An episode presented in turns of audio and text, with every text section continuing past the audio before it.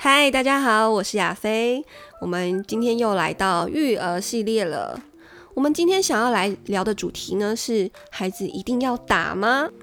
打不打小孩一直是大家热烈讨论的话题，很多人会觉得我从小就是被打的啊，为什么不能打小孩？我自己是一个从小被打到大的孩子，以 NLP 的角度来看呢，其实打小孩他想要达成的效果是，你每一件事情进来到大脑的时候，其实就像有很多不同的分类箱嘛，那每一件事情它都会有一个箱子，但是你今天忽然是一个突如其来打他的这个动作的时候，会让他会没有办法辨别你。现在做这个动作到底是为了什么？那其实打小孩一开始都是希望说他可以因为这样子，然后记取你现在要给他的指令，就是例如说你不可以去玩那个危险的东西啊，你不可以到大马路上面啊。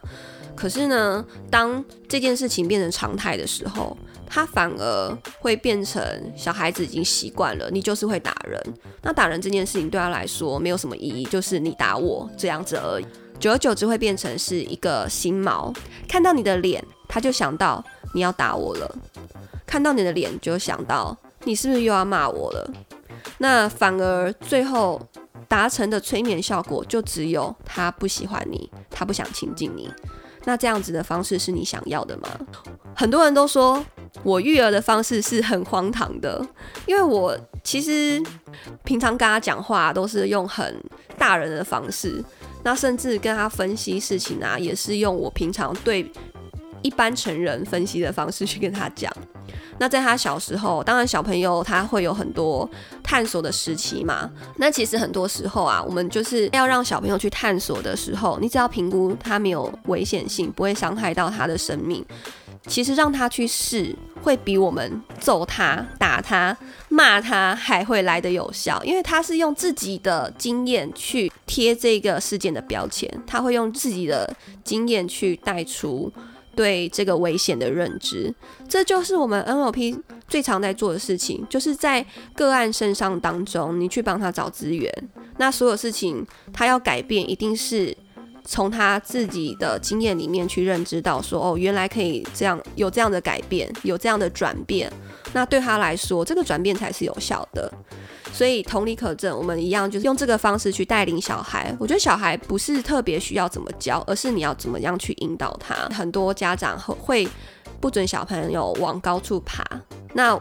我通常就是评估，我觉得没有生命危险，我就让他爬吧。我们家小朋友也大约三岁左右，就跟他的表哥一起在房间玩，然后从床上跳下来，把自己当成是超人，结果呢，不小心就来一个脸着地，头上就长角了。那当然，我们也是马上就带他去做一些检查，然后没有问题，我们也不苛责他。只是在未来呢，他其实这件事情就变成他的经验，他就会知道说不可以这样子从床上往下跳。事实上，没有任何适当管教是一定要这么激烈的，一定要动手或是一定要言语辱骂。我们有很多更好的方式可以去解决的。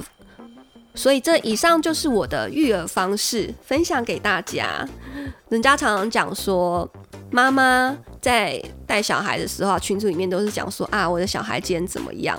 然后，但是呢，爸爸可能听到小朋友跌倒啊，或者是骑脚踏车翻车啊，那都是笑死笑死。听讲到这边，我忽然觉得我好像是爸爸的角色，比较不像妈妈。但是呢，我觉得你不要去。太局限，你要怎么样去教小孩？而是你可以引导他，让他用自己的经验去成长。那对小孩来说，他的印象或是他接收到的这些改变呢，或是他接收到的这些讯息呢，才是可以影响他更长远的方式。我是亚飞，很高兴今天可以在空中跟大家分享。我们下次见喽，拜拜。